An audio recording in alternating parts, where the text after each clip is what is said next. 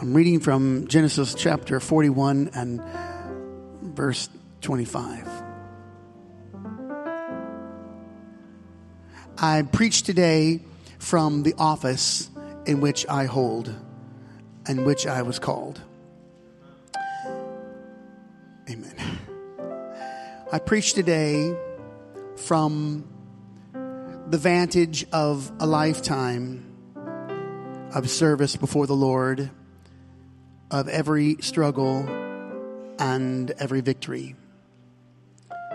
And finally, I preach today in view and in light of the diversity of tenure in the faith for all the people of God, regardless of where you've come from or what your past, present might appear to be. And I know that the Lord has prepared a word for you. The beauty of the broken bread is that when Jesus fed the 5,000 and the 4,000, is that the same loaf fed everyone. Such is the case with the bread of life, that one word can feed every individual situation and answer every issue and problem, no matter the differences that we have. Amen. Uh, Genesis 41 and verse 25 Joseph said to Pharaoh, and I'm taking you in stride. Uh, so a lot has happened here. But he's now going to reveal the dreams that Pharaoh's had. The dreams of Pharaoh are one and the same. God has revealed to Pharaoh what he is about to do. The seven good cows are seven years. Seven good heads of grain are seven years. It's one and the same dream. The lean, ugly cows, those gaunt cows that come after the, the strong cows, those are seven years. And the seven worthless heads of grain scorched by the east wind, those are seven years of famine. Joseph said, It's just as I said to you, Pharaoh. God has shown you what he is about to do. Seven years of abundance are coming throughout the land of Egypt. But seven years of famine will follow. And then, notice here, then all the abundance in Egypt will be forgotten, and the famine will ravage the land. The abundance in the land, verse 31, will not be remembered. You won't remember it because the famine that follows it will be so severe Notice verse 32. The reason the dream was given to Pharaoh in two forms is that the matter has been firmly decided by God and God will do it. Now stay right there with verse 32. I don't want you to turn to these verses. I just want to emphasize something that's happening here in the scripture. In Numbers 35 and 30, um, the law said if there's an issue, it'll be resolved by the mouth of, of two or more witnesses in 1 Timothy 5, you don't, you don't receive an, uh, an accusation against any elder or leader but with two or three witnesses. In 2 Corinthians 13, Paul said, I'm coming to you, and he said, In the mouth of two or three witnesses shall every word be established. In John 8, 17 and 18, he said, It's also written in your law that the testimony of two men is true. I bear witness of myself, my Father bear witness. That means that both the flesh and the spirit was given credence to him. So the emphasis is by two. And when there's two, it means it's emphatic. It will not change ever. It's done. It's as if it has already happened. You can't change the two. You can change the one. You can argue with the one, but you can't argue with the two. And so when Joseph stands before Pharaoh, he's going to give an emphasis. There's a reason why you had two dreams and not one. Because this is done. God's going to do it. Now, God's already going to do it. The question is, what are you going to do to prepare for it? It will happen. L- let me just say to everybody there will be a rapture, a catching away of the bride of Jesus Christ. The world will come to an end. It will happen. You, you can't, it, you cannot change that. You cannot change that. Jerusalem will find two witnesses and they'll be preaching. This is the Bible. They, in, in prophetic word, there's going to be a witness in the end time. There is going to be a resurrection of the dead in Christ. They will rise first. And the Bible says, then we which are alive and remain shall be caught up together to meet them in the air and so shall we ever be with the Lord. It's going to happen. Everyone who's ever died in the faith, they're asleep in Jesus Christ right now, and there is a home, a robe, a crown, and a mansion, and streets of gold waiting for you. Amen. It will happen. But there are other things also. There will be trouble, and there will be trial. And there will be a harvest, and there will be a famine. Amen. And today I preach this, my joy. Everyone say, My joy. Amen. Amen. Uh, turn to someone and uh, say, um, tell them that, that they're a wonderful, say, You are a wonderful person. And then you may be seated. My cup, Lord. I lift it up, Lord. Come and feed my servant on my soul, bread of heaven. You may be seated. Here's my. Somebody help me with this. I, I feel the saying. Here's my cup, Lord. I lift it up, Lord. Come and quench this thirsting of my soul. Bread of heaven, feed me till I want no more. Here's my cup, lift it up, make me whole. Here's my cup, Lord. I lift it up, Lord. Come and quench this thirsting of my soul. Bread of heaven, feed me till I want no more. Here's my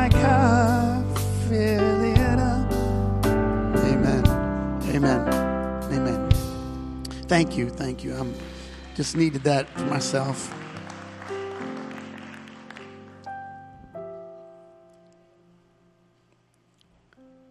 In the scripture, I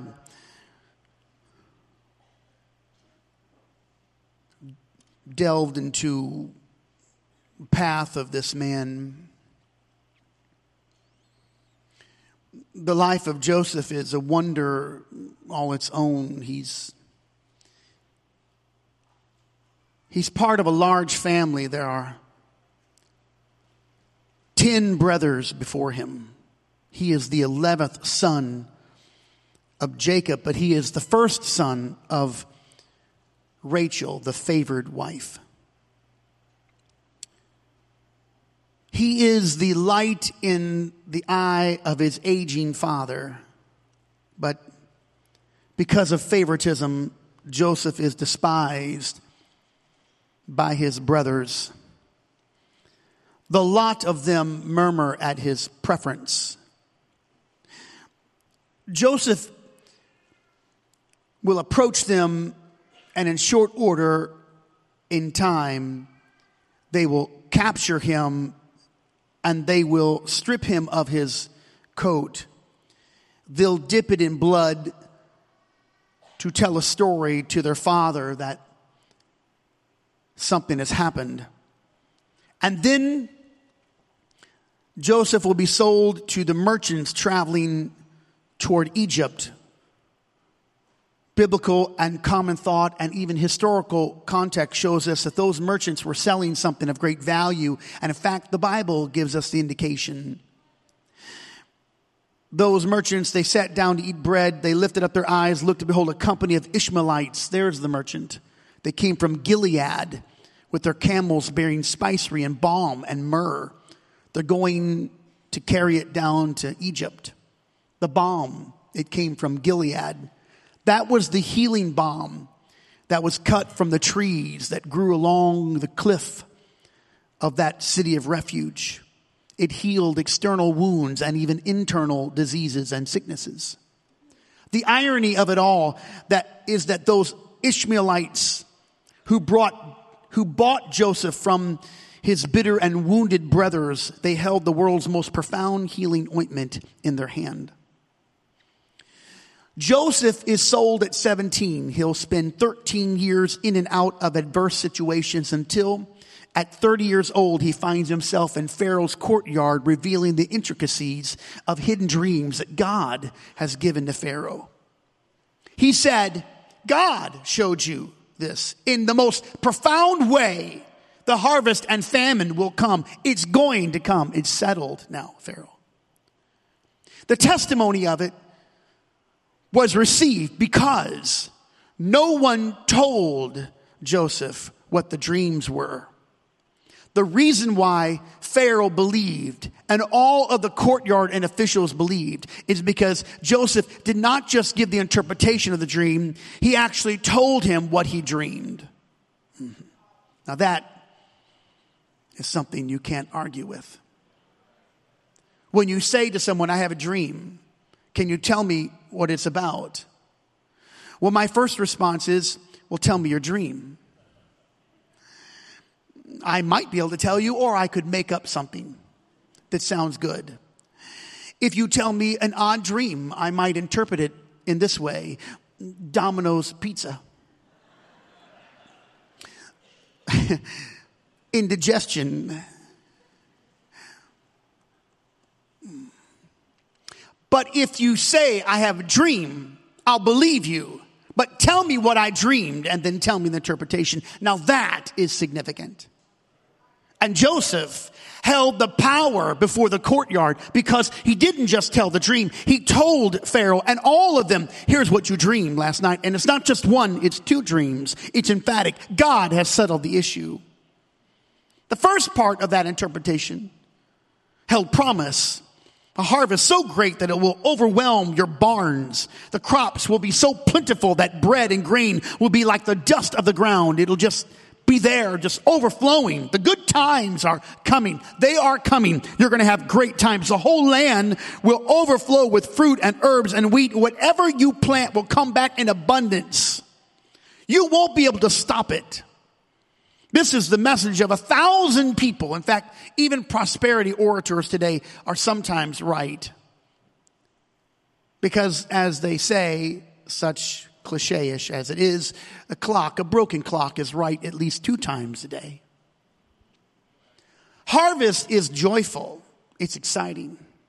It holds an allure all its own. Like that of youthful ambition, it is the season of rain and sunshine, of light and revelation, and I love the harvest. I don't just live for the harvest, I don't, but I do relish the moment when it comes. I love when there's blessing. I rejoice with you when something good happens in your life. When things make sense and we understand it and we're not left in a lurch or bewildered. Life is good and the shout and praise comes easy. It's always so wonderful to be able to walk in and clap and shout and praise God. The harvest brings an impulsive smile. There is no strain and there's no want when there is harvest and you are doing well. But it's the second part of the dream that causes Pharaoh to pause and contemplation. The second part was seven years of famine Joseph spares no warning here. It was worth whatever measure of soberness they possessed. The seven years of famine will swallow up, he said, the first seven years of plenty. In fact, here it is. You will forget you ever had a harvest. You won't remember. Let me read it to you in the King James Bible. And all the plenty shall be forgotten in the land of Egypt. Here's the next verse and the plenty shall not be known. The famine will wipe out more than just your gardens and your crops and your field and your grain and your fruit and your vegetables. It'll just, it'll do more than just take from you the bread that you have in your home. It's going to leave you with less than just an empty shelf. Real famines steal your memory. Real trouble, of the which not everybody has real trouble. We've, we've elevated all of our trouble to famine time, and they're not really famine time. In fact, many of us think that we're in a, in, in a crisis, and you're really not in a crisis. You just haven't been able to deal with a few things, but you're going to get out of that. Let me just tell you, you're going to get out of that. But you might end up in a famine because real trouble does more than just remove the tangible from you. It consumes your joy. That's when you know you're in a real dry time when you cannot find your joy. Even on a global scale, the darkness of this world has consumed the joy and the hearts of entire nations and people. The world today is sitting in a very dark moment. We know that the Lord is coming back soon because of the times that we live in. And this was not unseen. This was not unknown. It is a prophecy come to pass. We're living in the morass of the darkness of the end time. Here is what Peter wrote. We have also a more sure word of prophecy, whereunto you do well that ye take heed, as unto a light that shines in a dark place, until the day dawn and the day star arise in your hearts. So saints, here's what Paul wrote in Galatians 5. Stand fast, therefore, in the liberty wherewith Christ has made us free. Why would you stand fast? Because there is opposition coming, and that's why you have to stand fast. And don't be entangled again with the yoke of bondage because the pressing of darkness and the famine and the trouble leads you to fall down instead of stand. It, it forces you over. Instead, sometimes it even pushes you to get entangled again. And Paul is writing and Peter is writing. You have to be a light shining and you have to make sure that you have the day star rise in your heart. So stand fast and don't be entangled again. I want to just come to this pulpit and just say to everybody, we can ill afford, we will not lose our joy. I think it's time for some of us to get our joy back today.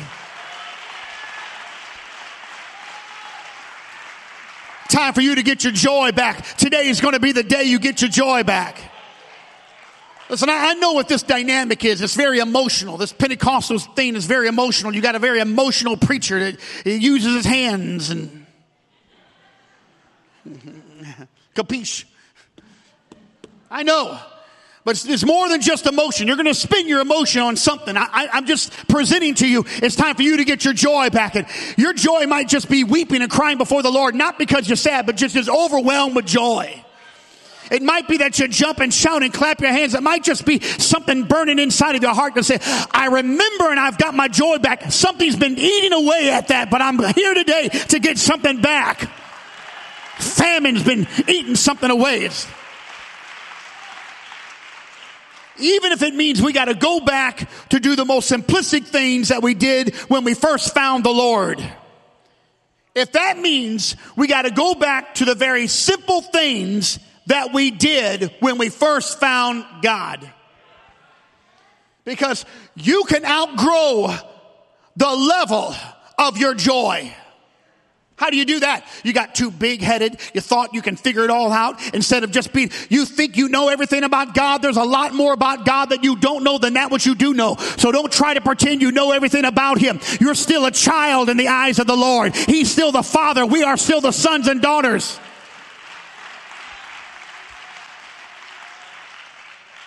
I'm riding in the car with one of my sons. I won't name which one.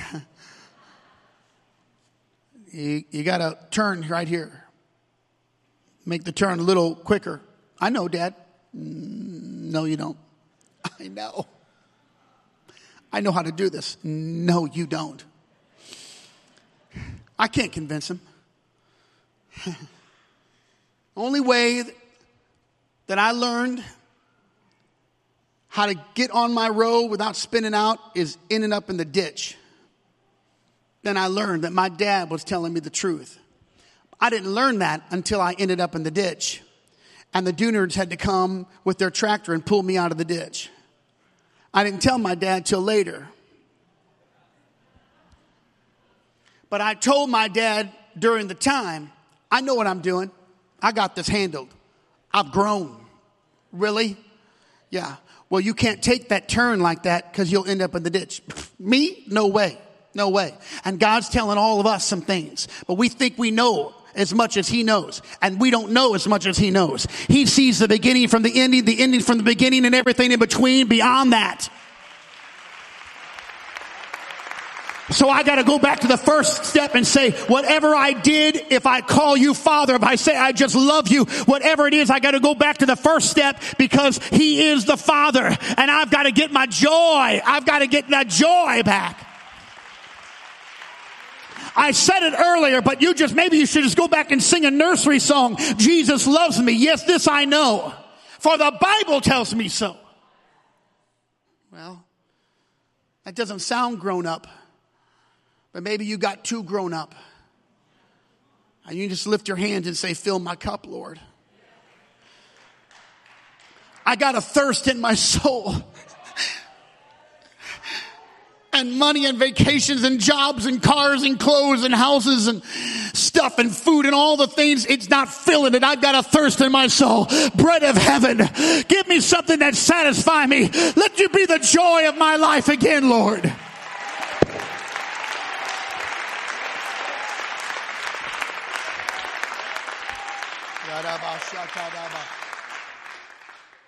And I read the scripture, and you have too, and there are seven churches that are represented in the book of Revelation, and there are words written there that were spoken by Jesus. If you have a, a particular Bible that, that indicates when Jesus is talking, the, the translations will often put his words in red letters. And in the book of Revelation, you'll find Jesus speaking directly to the churches in Asia.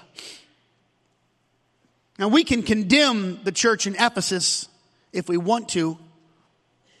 Jesus said, the book of Revelation, chapter 2, to the church of Ephesus, this is what he said You've worked hard and you've persevered. You got through wicked men. You stood for righteousness. You were tested with false prophets and false apostles, and they tried to come in. You, you pushed them out. You wouldn't allow false doctrine. You've had patience and good work ethic. But he said, I have somewhat against you. Verse 4 thou hast left thy first love. You did a lot of good things, but you, but you, I got, I got one issue with you. You've left the very first thing that you were passionate about.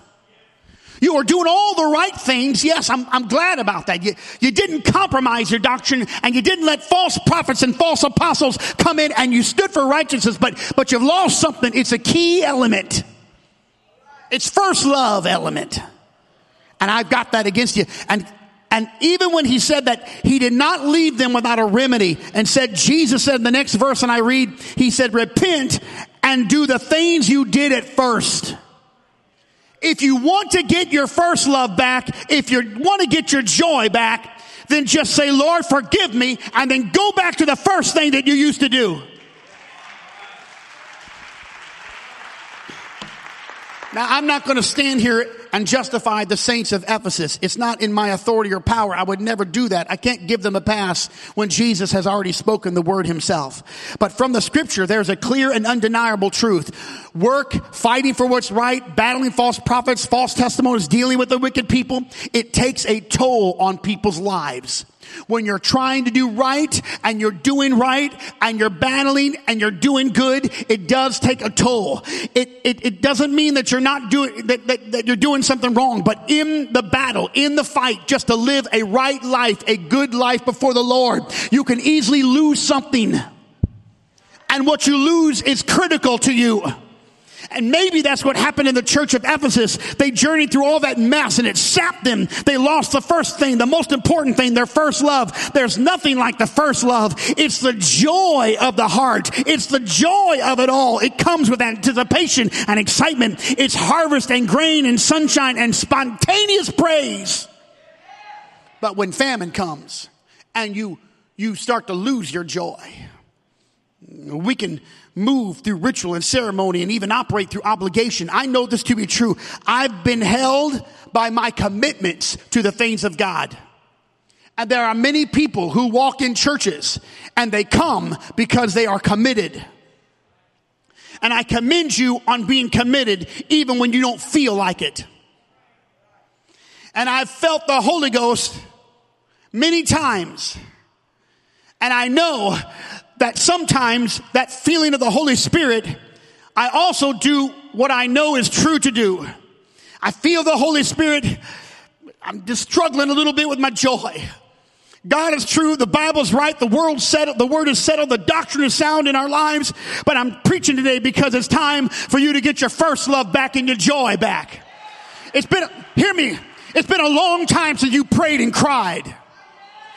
There's a couple men in this place when you first were, were raised in the, in the truth and you first came to God. You used to praise and shout and thank God and tears would roll down your face. You didn't care about what anyone thought. But you got a little grown up and you kind of left that and life just sapped you. You didn't give up on the doctrine, but you lost your joy. Psalm 48. Beautiful for situation the joy of the whole earth. Is Mount Zion on the sides of the north a city of a great king? This is our king. I just want to say, but Jerusalem, which is above, is free. It's the mother of us all. You've got a home prepared for you. There's a new Jerusalem coming for you. You got reason to rejoice. And when you're in trouble and you've done wrong, here's the prayer you gotta pray. Psalm 51 and 12. Restore unto me the joy of thy salvation. Not just, not just the Holy Ghost, but the joy of it. Not just my commitment, but the joy of it.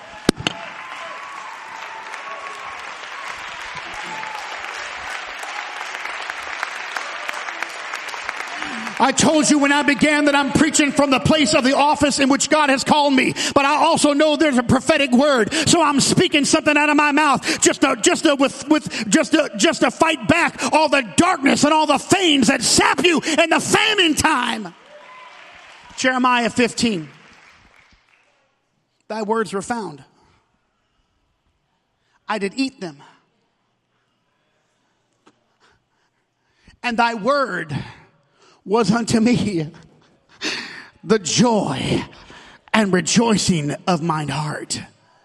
Here's the revelation for I am called by thy name, O Lord God of hosts. We're going to go after our joy. And there's only one way to do it we're going to go back to the first thing and speak the way we did the first time and find the first testimony and we're going to speak it until we remember what he did for us. This is replete in the Bible. Here's Jude. Jude wrote it this way. Though you already know this, I want to remind you that the Lord delivered his people out of Egypt. You already know it, but let me just tell it to you one more time. The Lord delivered them out of Egypt. Peter said this twice. 2 Peter 3 1. This second epistle I write. I now write unto you in both which I stir up your pure minds by way of remembrance. 2 Peter 1:13 I think it is right to refresh your memory as long as I live as long as I'm living, I'm going to refresh your memory. This is the struggle of many pulpits. We don't want to repeat the same testimonies over and over. Oh, he's going to tell it again. He's going to say that one more time. Well, I'll tell you why we say it one more time and again and again. As long as I'm here in this place preaching in this house, I'm going to remind you that you've been healed, you've been delivered, God brought you out, He picked you up, He loved you, He restored you. I want to tell it over and over.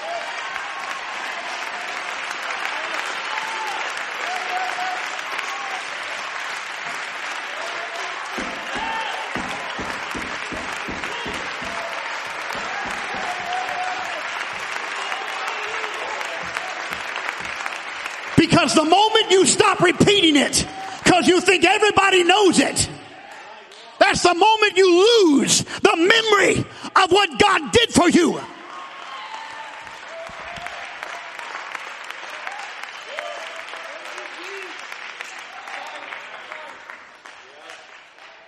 I want to tell you how we kept my grandfather Farino alive.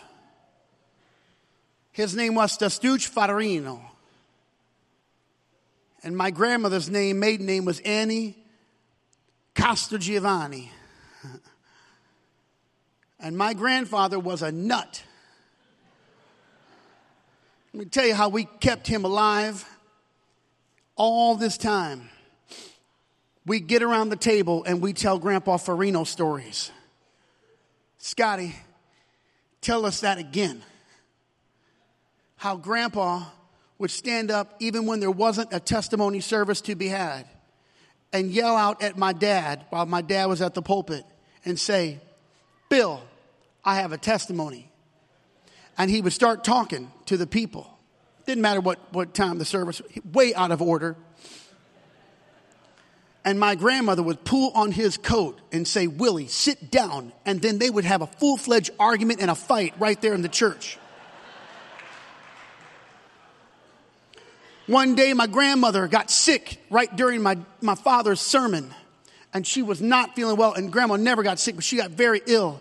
And grandpa, she turned to him and said, I got to go home. I, am not, I'm really not well. And right, my dad's, just the point of his great message, grandpa stood up and said, Bill, my mom's over there on the other side. Rosalie, Annie's sick. We're taking her home. Everybody pray. Pray, saints. Pray. Just talk to everybody right out of the building. I don't even know when dad was preaching. It was over. It was done or the time that Scott had all the kids come for prayer meeting and we had, we had wooden pews and, and, and, and, and, and all the youth group came and we were praying and it's hard. It was hard. Scott knew how to pray, but none of us knew what to say. We were just waiting for him to say something. We would repeat whatever Scott was saying. And my grandpa showed up. Grandpa Farino showed up at the kids at the youth prayer meeting and he, he wasn't invited. He wasn't invited. He got in the pew and he, he was, he bent down and knelt in that pew, that hard pew. You know, you say anything and the those hard pews, it echoes. It just echoed through the church and grandpa's praying real loud and you, you know, it just shut everyone down. Scott's trying to, come on, we're going to pray. All the kids are going to pray and grandpa's in there praying. He said, Oh, Jesus, you're beautiful, Jesus. You're so beautiful, Jesus. And look at those angels.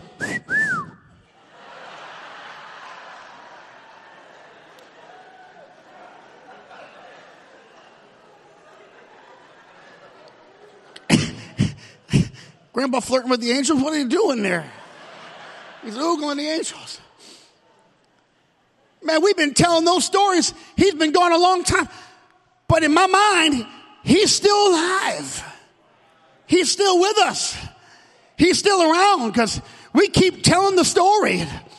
Somebody came to me a, a, a, year or two ago and they said, do you remember what happened to me? I said, well, just tell me one more time. And they start telling me, you know, I, I was an alcoholic and I, and, and, and I had everything wrecked in my life and I didn't know what I was going to do. But some, one day I just, I showed up at a church and, and, and the Lord started touching me. I don't even know what happened. I didn't go through any rehabilitation, but in a moment he just took everything away from me and I said, tell it again. That's how you get your joy back. Hey.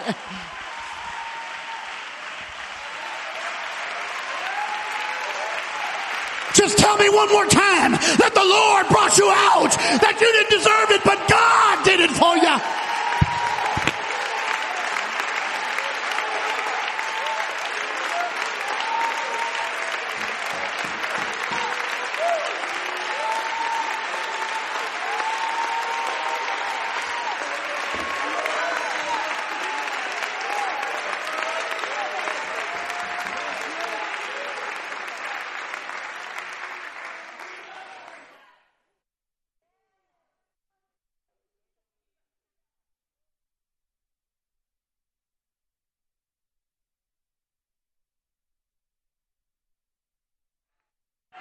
I got, I got, I got it, I got it back, got it back. I'm hard on these microphones. I just, I just want to read a little bit to you now from Hebrews. Don't get comfortable. It's a, this is a really hard one because this is not culturally Christianity in America because we've diluted and dumbed down everything about the Bible and God. People really don't know anything about the Lord. In fact, most of the people in the world have created a God that does not exist.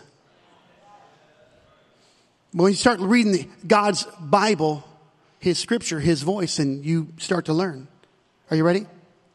Verse 31, Hebrews 10. It is a fearful thing to fall into the hands of a living God.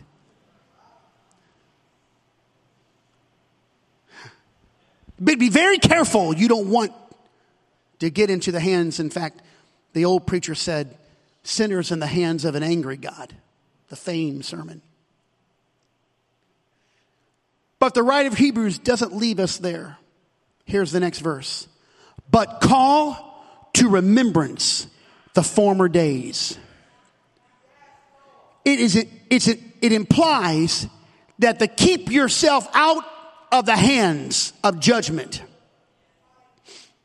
Remember the former days after light came to you, you were illuminated and you endured the fight of affliction and you got out. Let me read it to you in another version. Remember those early days after you had received the light when you stood on your ground and you had a great contest and sometimes you were publicly exposed and insulted and persecuted and, and, and, and, and you struggled, but you came out of it. Remember what you went through. Not just Hebrews, but Paul joins this whole chorus when he, when he writes to Timothy, and I quote from Second Timothy, wherefore I put you in remembrance. Here we go. That you stir up the gift of God. It's already been put on you. When I laid my hands on you, the gift was inside of you. For God did not give us, stir it up. God did not give you the spirit of fear. Stir it up. He gave you power. He gave you love. Stir it up. He gave you a sound mind. Stir it up. There's a prophetic sound here today. We're going to set in motion the gift of God that He's already given to us. If you've been born again of the Spirit, stir it up a little bit. Start to praise Him a little bit. You cannot lose your joy. You cannot lose your praise. I've got to get my joy. Yes. Yes.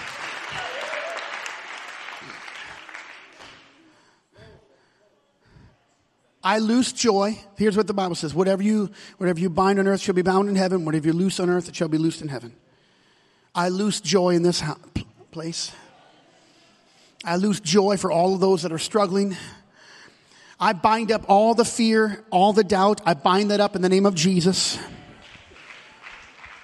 I'm in the book. I, I take dominion over all anxiety and depression that comes from the spirit of this age because there is no darkness in Jesus Christ. He is the light that lighteth every man that cometh into the world. There is no shadow of turning in him and the joy of the Lord is going to be your strength. The joy of the Lord is going to be your strength. I proclaim and open up the joy of the Lord when you get into your car. I pray the joy of the Lord when you get into your home. In the morning, I pray the joy of the Lord will wake you up. I pray stir up the gift that God's given you because He did not give you the spirit of fear again to bondage. He brought you out of bondage.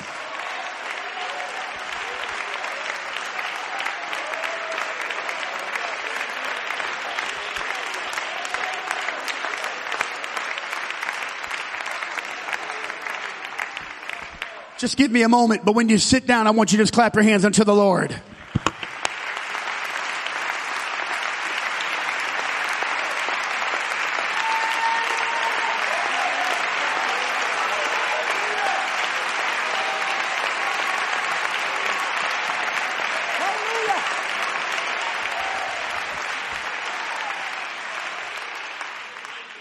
I want to know what David said to himself.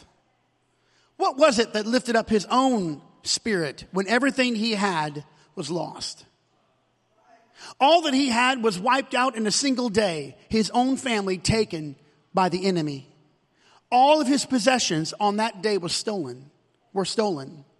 And on top of that, the men whom he had helped and nurtured, they turned against him. They were his only friends. These were a band of indebted men they had nothing until David found them. They were a bunch of outcasts, the Bible says, until David brought them in. Their only claim was that they believed that David would one day be king and they had nothing to lose, so they joined him. The number is somewhere between 400 and 600 of those men. They all had massive debt, they owned no property, and they had no money, and they were struggling.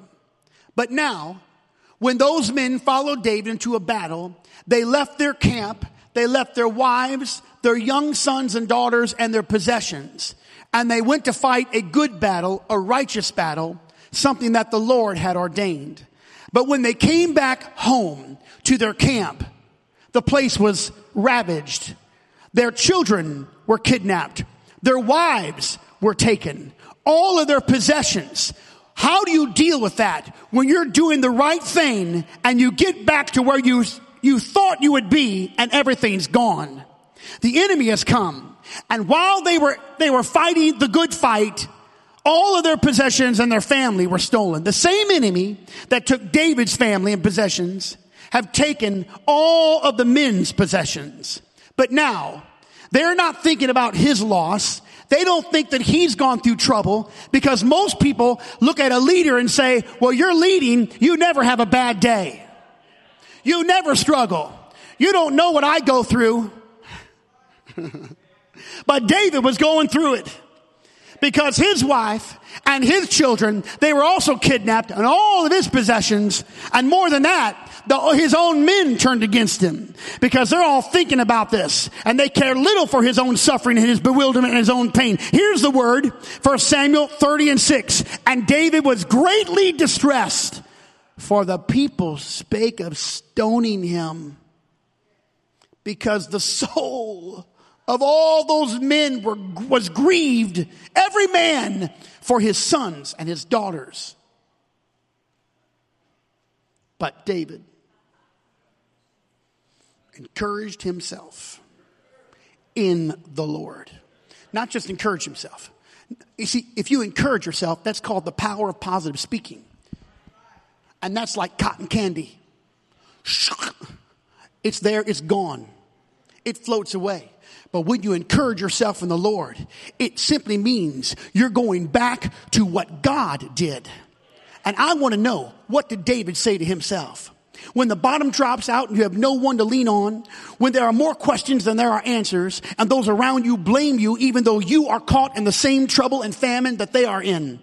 What do you say when you have famine in your life? What did David say? How did he encourage himself? And the next line, how did he do that in the Lord his God? There's only one way. He had to bring up some memories. I remember those lonely nights in that field tending the sheep of my father. David, don't you, he's talking to himself like it's third person. David, don't you remember? I don't know. I'm just, I'm thinking he had to, he had to recall something. He had to recall something. This is what I would have said. I'd have said to myself, David, don't you remember when the lion came and you grabbed a hold of that lion and you ripped that jaw in half? And don't you remember when the bear came out of the woods and you killed the bear? And how could you have done that? It had to be with the Lord. And remember when you were commissioned by the, by, by your father to bring food to your brothers. They were all on the battlefield and Eliab, your oldest brother, he did not like you asking questions, but King Saul had no choice because they had nobody to fight the battle. And you shook off the king's armor and you picked up your own stone in your slingshot. Remember how you ran out to meet that massive giant Goliath in the valley of Elah. Say it again, David. Say it to yourself. Say it one more time. Say it like you did the first time. What did you say, David? Say it like you did the first time. When you saw the enemy, you come to me with a sword and a spear, but I come to you in the name of the Lord. Say it again. Say it again. You come to me with doubt and fear and anxiety and trouble and situation, but I come to you in the name of the Lord.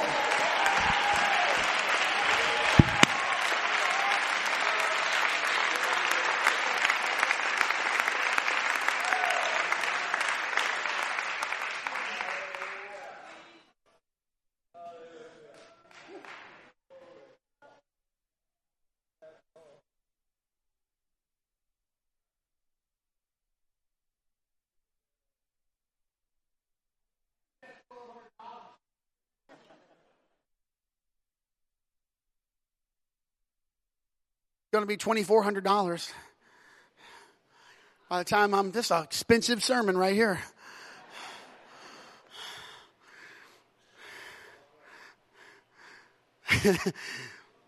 Somebody get the ushers ready. We got we got, we got five. We got five bucks. David had to remember something. He had to remember the day that the prophet Samuel bypassed all of the seven brothers to get to number eight. Hmm. And the Lord said, There's the one. He had to remember that the prophet poured the oil over his head and anointed him king to be. He had to remember, purposely and intentionally remember. Are you catching this? You have to purposely and intentionally remember that the kingdom lays ahead of you and the blessing is forthcoming. You have to intentionally and purposely remember that God has called you out of darkness into this marvelous light. Because trouble is not simply meant to cause you pain and heartache. It's meant to erase the goodness of the Lord in your mind. The enemy is not just about afflicting your soul. He wants you to forget the blessings so that you lose your first love. So I say to you, whether it's your emotional response or not, if it's just in your spirit or if it is with your body, get up, shout Jesus, stir it up. He brought you out of the miry clay. He put you on a rock to stay. He put a song in your heart. The joy of the Lord, say it out of is going to be my strength.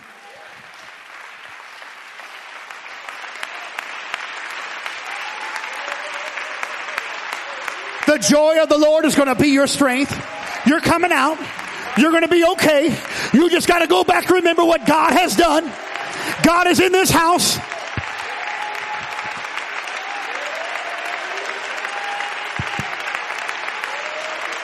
Hey!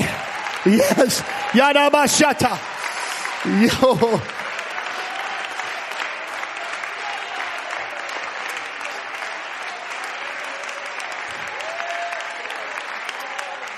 Just stay standing.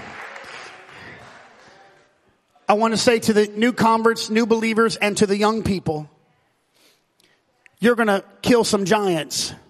It's going to be magnificent. I don't just have faith, I know it's going to happen. You're going to climb some mountains that heretofore no one has ever climbed. You're going to call down fire from heaven like Elijah on top of Mount Carmel. It's going to be a witness in the spirit and no one is going to be able to refute it. And there will be victory and triumph and harvest. And there will be years of gain and grain and bread and getting and revelation. And you've got to remember it. Because when the day comes, hear me, new believer, when the day comes and famine hits your life, and loss invades the good, you're going to have to draw from the storehouse of God's blessing. Because this is what Joseph said. I'll tell you how you're going to get through the famine. You build a storehouse and you put all the goodness in the storehouse. And when the times are meager, you draw from the storehouse to replenish the empty place in your life.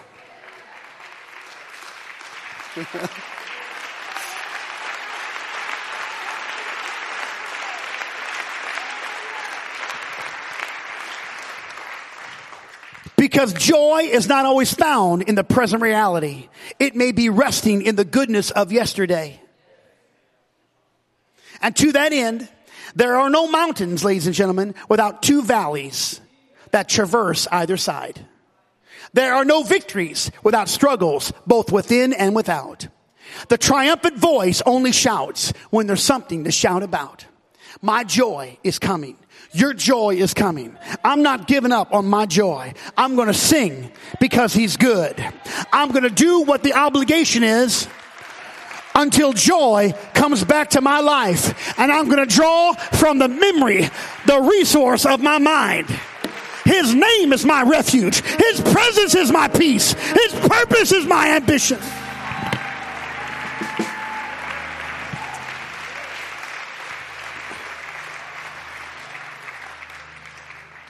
Here's my last line Jesus, your Jesus, is in the trading business. He loves to trade. He likes to trade. He wants to make a trade with you today. Here's Isaiah 61. He trades beauty for ashes. he'll take your ashes, all the junk, nastiness, all the ugliness, and he'll give you beauty.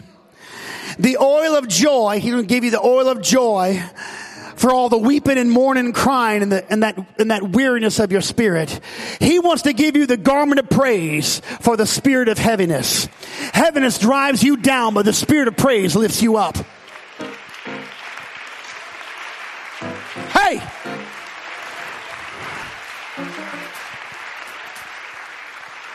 And Jesus read this verse, and Jesus said, I've come to heal the brokenhearted.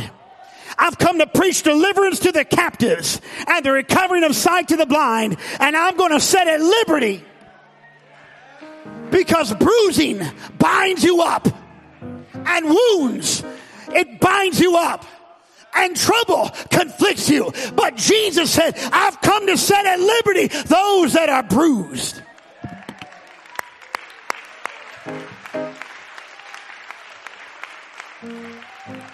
In the name of Jesus right now, I, I, I release joy in your life. Lord, I, am just saying it out of my mouth, but I, I, I release praise, Lord. I release freedom, Lord. I release you to be the Prince of Peace, Lord, over every situation, anxiety. I, I take dominion over every fear and every doubt. I take dominion and authority over everything that rises up against us. Every device of the enemy, I pray right now in the name of Jesus. Restore the joy to the people of God. I pray right now, let the first love and the first actions be done all over again today in the name of Jesus Christ of Nazareth. I set you free in Jesus' name.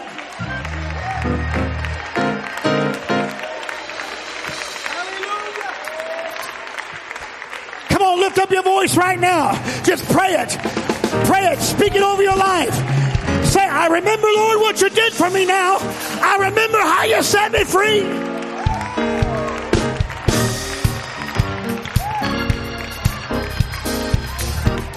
Hey, you got a couple minutes just to rejoice in the Lord. Just exercise and rejoice that in the Lord. In Jesus' name.